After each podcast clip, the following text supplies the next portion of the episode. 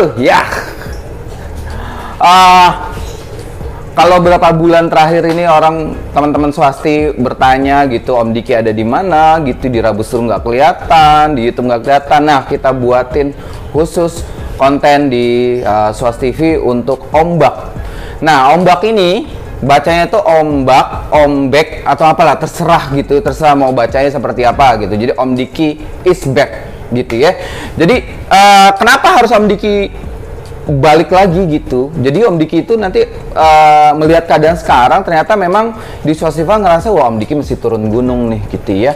Mesti turun gunung, mesti ngebahas tentang hal-hal prinsip yang memang uh, harus kita pahami bareng-bareng di industri ikan gapi ini sendiri gitu ya. Nah, kita lagi di mana? Kita lagi di ruangan kerja Om Diki gitu ya, teman swasti yang uh, Om Diki tuh kerjanya di mana? Nah, ini di ruangan kerjanya Om Diki. Di sini ada ribuan ikan gapi yang memang uh, lagi dites gitu ya, lagi di research dan kemudian ketika siap untuk dipasarkan kemudian baru masuk ke uh, apa tank uh, stok yang ada di Swasti Farm gitu ya. Jadi ini ruangan kerjanya Om Diki. Oke, okay, yuk uh, jadi gitu gitu ombak itu apa? Tadi aku dijelaskan dan kemudian adalah uh, kita akan bahas tentang hal-hal prinsip yang memang harus dimiliki oleh breeders yang ada di Indonesia tentunya gitu ya dan harapannya adalah karena Om Diki ini adalah salah satu tokoh besar ikan gapi nasional.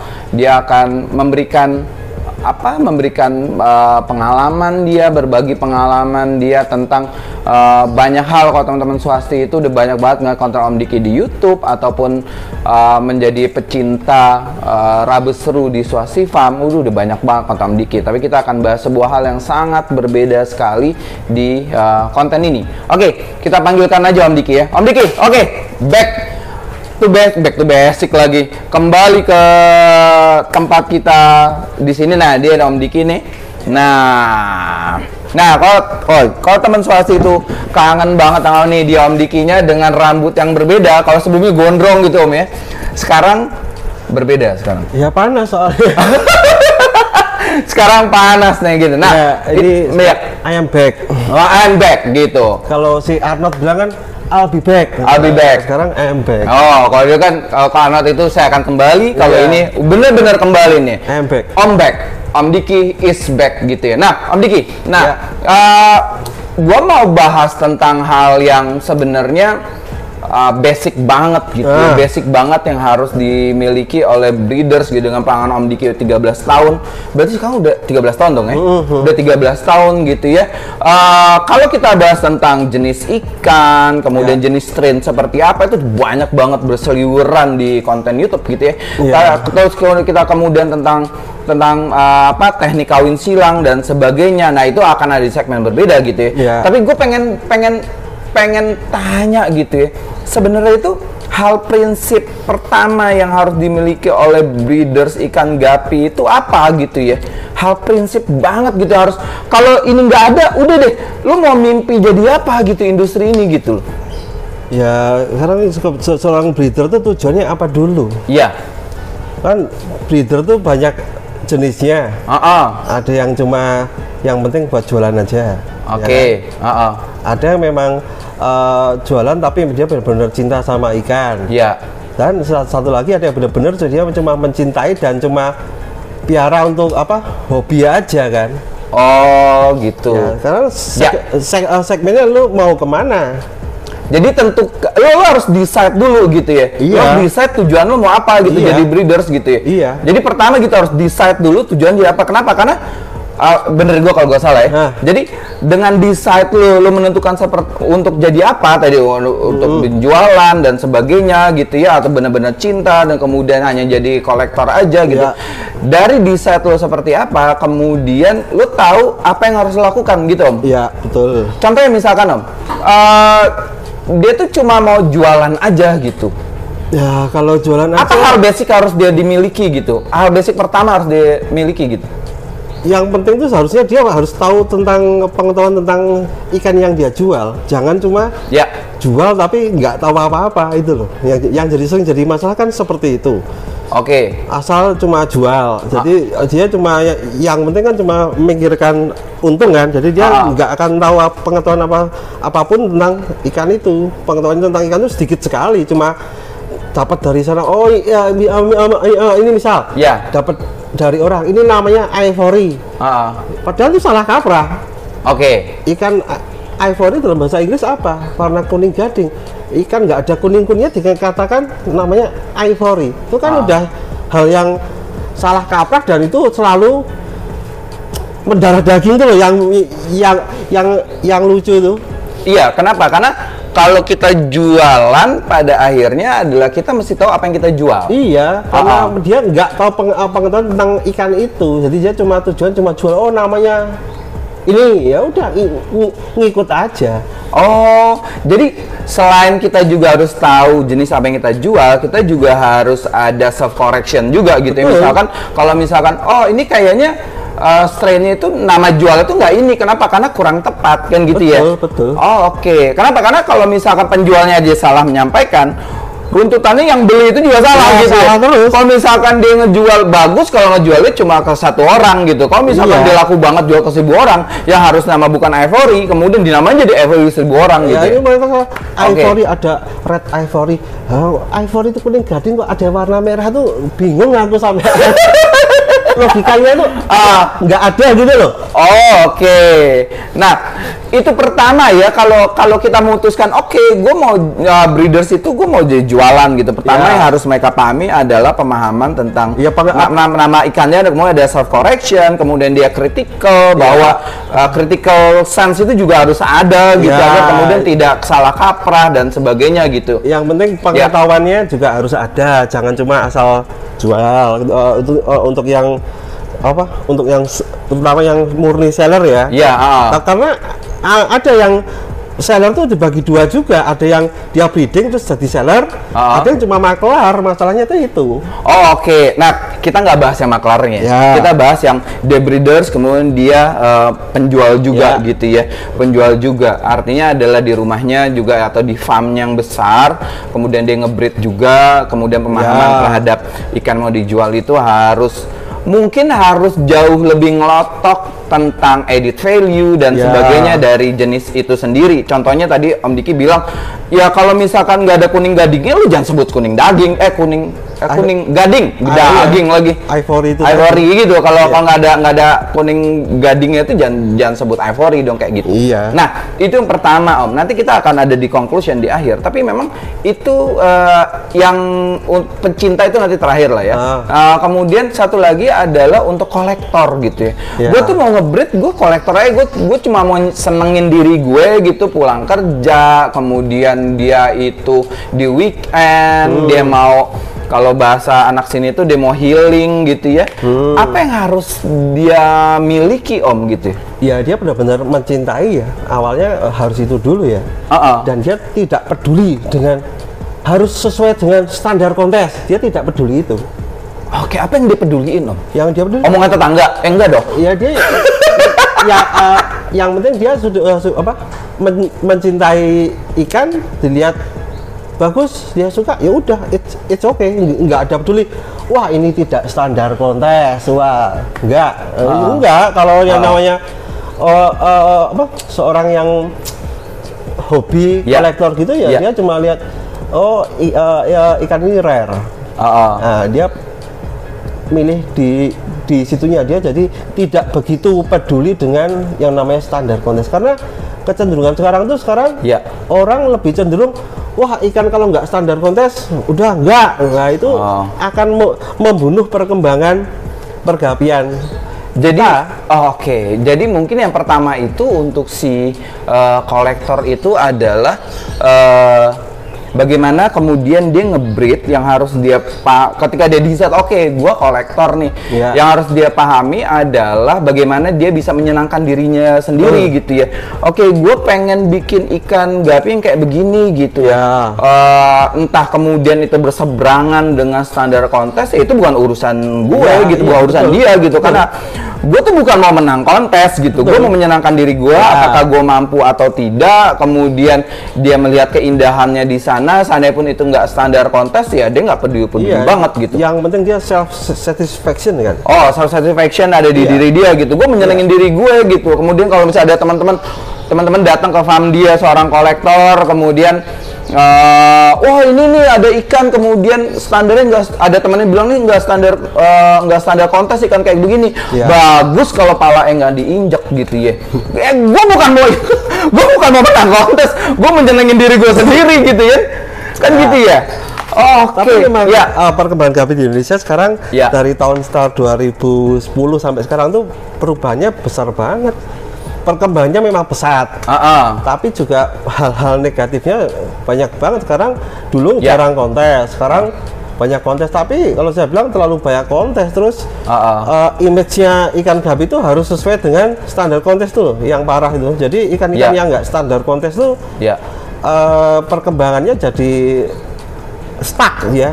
justru orang-orang yang kolektor itu yang kemudian dia nggak peduli terhadap kontes dia Ya. ingin self satisfaction aja kemudian dia mau mau, mau, mau apa mau membunuh hari ha- membunuh waktu dia untuk menyenangkan diri dia sendiri itu justru mereka mereka itu yang ngejagain nih gitu kok ya dia- justru dia ngejagain bahwa ikan gapi itu bukan bukan yang ada di kontes gitu loh ikan Ya. gapi itu apa yang lo pikirin dalam pikiran dia gitu loh Ya gapi itu seni ya. ah art ya Iya betul. lu art Ya. tapi lu tuangin di dalam makhluk hidup Oh oke. Kan itu Iya. se- eh, sebenarnya Mm-mm. jadi gap itu bukan cuma kita istilah coba ikan yang ya kita perbanyak terus jual ya enggak dia ada artnya dia Oke. jadi kalau orang yang benar-benar Ya. suka art Ya. terus dia suka gapi ya dia menuangkan artnya tuh di dalam ikan gapi itu Jadi untuk sebagai sebagai seorang kolektor di kacamata dia, gapi itu ada sebagai sebuah kanvas gitu kan? Ya, Ya betul. sebagai sebuah kanvas dan terserah dia mau jadiin gapi itu sesuai dengan pikiran dia gitu, sesuai dengan Ya. imajinasi, sesuai dengan kreativitas eh, yang ada di kepala dia gitu ya. Ya. Jadi memang eh, ikan gapi itu ada kolektor itu kayak Picasso, kayak Raden Saleh gitu ya.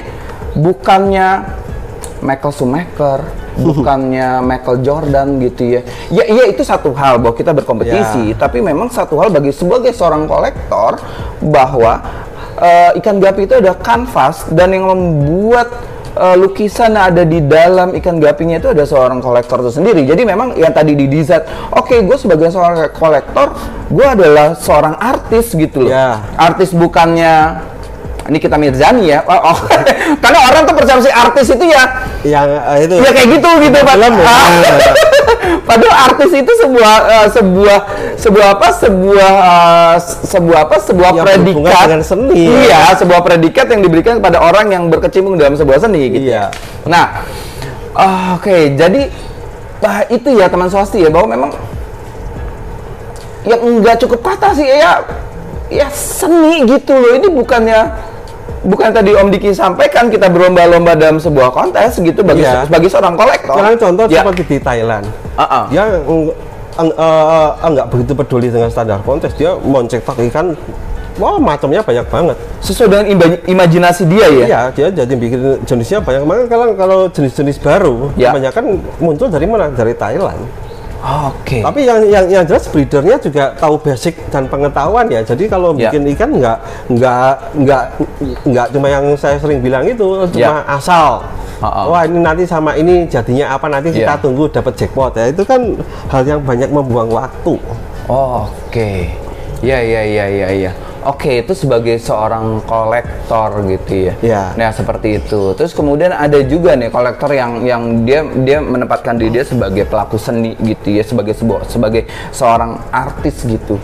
Jadi mungkin bisa kita buat gapi artis gitu ya. Memang ya bukannya artis orang yang terkenal, tapi memang orang yang me- memandang bahwa dimensi dia ada gapi itu ada sebuah karya seni gitu ya. Nah, oke itu kedua dan kemudian ketiga adalah orang yang memang dia memang bukan kolektor kelas berat gitu ya, Ya. tapi memang dia breeders yang memang cinta banget sama ikan gapi gitu. Ya. Jadi dia tuh ada kalau bahasa Islam itu ada uswat eh, uswatun hasanah lagi. Bukan uswatun hasanah. Golongan pertengahan gue lupa istilahnya. Golongan Ya. pertengahan gitu ya. Mungkin satu sisi dia juga ya kalau ada ada tuh beberapa teman-teman yang seperti itu ya. Kalau kalau ada yang mau beli ya gue gue Ya, jadi jual kalau uh, ada yang mau beli ya silakan jual. Tapi kan kalau kolektor beda kadang-kadang Iya. tidak dijual. nggak dijual Nah, nah sel. ya itu makanya kenapa harga seorang kolektor kolektor seni ya kita Ya. ngomong kolektor seni itu kenapa harga koleksinya dia itu mahal banget kan gitu ya Betul. makanya mahal banget nah ada ada satu lagi yang yang pertengahan nih yang memang ya gue ngebreed kemudian gue cinta dengan ikan gapi gue seneng dengan ikan gapi gitu dia dia punya kecintaan yang luar biasa gitu terus kemudian ada oh, kalau ada yang beli ya silahkan aja gitu ya. Iya. Nah, kalau untuk yang kategori ketiga ini, apa yang mereka butuhkan, Om? Kalau tadi kan ekstrim banget ya, ada ekstrim kiri sama ekstrim kanan nih. Ekstrim kiri yang memang, ya udah gue ngebreed, kemudian gue ngejual, kemudian. Kemudian ada lagi ekstrim kanannya itu ya, ini bukan kiri kanan komunis sama sama kapitalis ya, bukan. Ya. Maksudnya, gue ngebelah aja yang kanan sama yang kiri gitu ya. Nah, yang kanan itu adalah seorang apa kolektor yang dia dia ada pelaku seni di sana gitu. ya. Ada satu lagi pertengahan nih. Apa yang harus dia siapkan sih, Om? Apa ketika gue di set, oke, gue di sini ya gitu loh. Ya dia memang kalau yang jelas kalau bisa breeder lebih baik kalau tahu pengetahuannya. Ya. Pertama dari basicnya dulu piara ikan. Iya. Tahu nggak dari awal cara gimana piara ikan? Heeh. Terus na- nanti kan dari uh, seorang breeder tuh tingkatan awal tuh memang piara ikan dulu apa? Iya. Bisa pi- piara ikan dulu. Hidup aja dulu nah, dah, gitu hidup ya. dulu. Uh-uh. Setelah itu nanti dia bisa nganakin jadi banyak. Nanti dia akan kalau dia benar-benar mencintai, dia Iya. akan nan- nanti dengan otomatis dengan sendirinya Iya. dia akan meningkat sendiri ini nanti lama-lama oh aku, aku coba memperbaiki eh, kualitas Iya.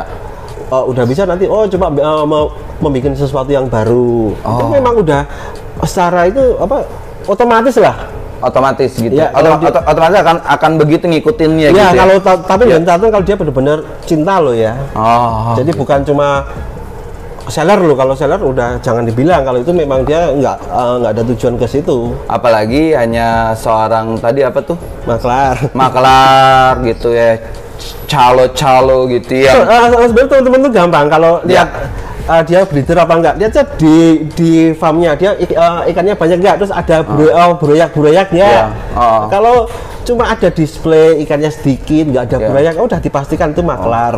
Oh. Gampang ini kalau kalau dengan ikan sebanyak ini kayaknya swasti calo nih. Calo burayak maksudnya itu banyak ini. Eh gila aja gitu kan kita beli burayak. Tapi memang ah, enggak gua, kita nggak calo nanti bilang calo lagi. Nah kalau om kalau kalau tadi kita rangkai semuanya gitu kita rangkai semuanya dari dari apa yang harus mereka miliki ketika mereka decide ketika mereka decide untuk uh, mulai pelihara ikan gapi itu boleh gak kalau kita rangkai bahwa sebenarnya harus mereka pahami secara basic apa pun pilihan mereka sebagai seorang breeders adalah uh, kemauan kemauan mereka untuk belajar tadi om om Iya. sampaikan juga bahwa ketika ada di kompet- di level kompetisi tertentu gitu di, di kompetensi tertentu gitu ya misalkan pertama adalah oh, gimana biar ikannya hidup dulu deh gitu kan Ya. balik lagi ke atas itu kan perlu ilmu tuh Ya. perlu kemauan untuk belajar ketika lu mau balik ke uh, step berikutnya ada pertama ada ikan hidup dulu kemudian lu mempertahankan kualitas itu kan ada proses belajar yang Ya. memang lu nggak harus nggak boleh berhenti untuk belajar gitu gak? Iya, belajar terus. Iya. Dan pengalaman itu kan semua se- Oh, iya so- eh, semuanya harus ada. Kalau cuma eh, belajar ilmunya tapi tanpa pengalaman ya sama juga bohong. Berarti Oh. cuma seperti kamu kuliah kan cuma teori tok. Nanti Iya. kalau di dalam eh, masyarakat teori tok nggak eh, kalau menghadapi suatu masalah pasti bingung ini gimana pembacanya itu kan semua hari pengalaman. Nah, jadi Oh. experience itu penting juga. Oh, oke. Eh, itu makanya itulah dinamakan sebagai jam terbang gitu itu Ya. sebagai jam terbang. Ya. Kalau kalau di dunia profesional itu ada namanya seribu jam, seribu jam kompetensi. Eh gitu tapi ntar Ya. eh, masalah jam terbang Ya. itu tergantung orangnya juga dia kalau eh, misal udah piara habis 10 tahun tapi dia cuma asal piara-piara aja ya dia lama jam terbangnya piara kan 10 tahun tapi Ah. dia tidak mendalami beda dengan yang cuma dua tahun kan benar-benar mendalamin itu Oh. beda Iya, tak, iya betul. Konteksnya adalah betul. Ada konteks yang eh, apa namanya? eh, konteksnya memang dia emang secara jam terbang eh, cukup lebar. Ya. Gitu. Tapi kalau misalnya dia nggak ke mana-mana kan gitu Ya. kan, lu ada di situ aja itu kan Ya. konteksnya beda banget. Tapi memang kita bicara tentang jam terbang, kita bicara tentang orang yang improvement gitu ya, Ya. dari jam ke satu sampai jam ke seribu itu ada improvement terhadap diri dia. Makanya itu ada di dunia profesional itu ada namanya seribu jam kompetensi gitu. Kalau Ya. misalkan kita udah seribu jam eh, ada di industri itu, artinya kita bisa dikatakan kita sebagai seorang ekspor gitu ya. Selain kita punya pemahaman, kita punya ilmu, kemauan untuk belajar tinggi. Ya. Yang paling penting adalah eh, yang yang terpenting berikutnya adalah kemudian jam terbang itu sendiri. Ya. Dan diingat tadi di highlight teman suasi oleh Om Diki, eh, 1000 jam jam terbang itu penting banget. Tetapi paling penting adalah 1000 jam itu lo ke mana gitu. Iya. Iya toh? Betul. Nanti 1000 jam di situ-situ aja gitu ya. Nah, Iya. oke itu dia teman suasi di episode pertama kita Om Back. Om Diki is back gitu ya.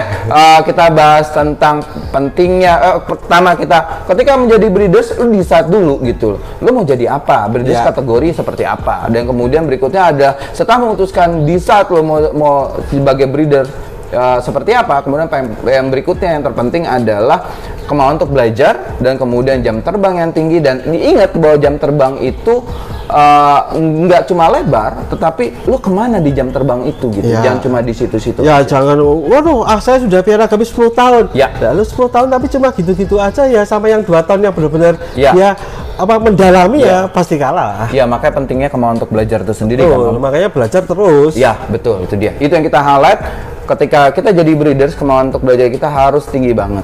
Oke teman swasti dan jangan lupa bahwa audio filenya, file audionya teman swasti bisa dengerin di uh, platform uh, podcast yang ada di Indonesia itu ada di Spotify, ada Apple Podcast dan banyak banget. Uh, Mas Dodi ada di Noise juga? Nggak ada di Noise. Oke, di- eh, di apa? Noise. Noise, nggak ada di Noise karena Noise itu adalah eksklusif. Jadi Noise, Swasti Farm itu ada farm ikan gapit terbesar, terlengkap di Indonesia. Masa sih nggak mau kita mau nggak jadiin kita eksklusif? Noise, ayo dong Noise. Biar kemudian teman swasti itu nggak jadi teman swasti aja, bisa jadi noiser juga. Oke, itu dia aku aku Dodi Sofiade dan ini Om Diki. Oke, sampai ketemu kembali di Om Back di edisi berikutnya. Ya. Dadah. I'll be back. I'll be back.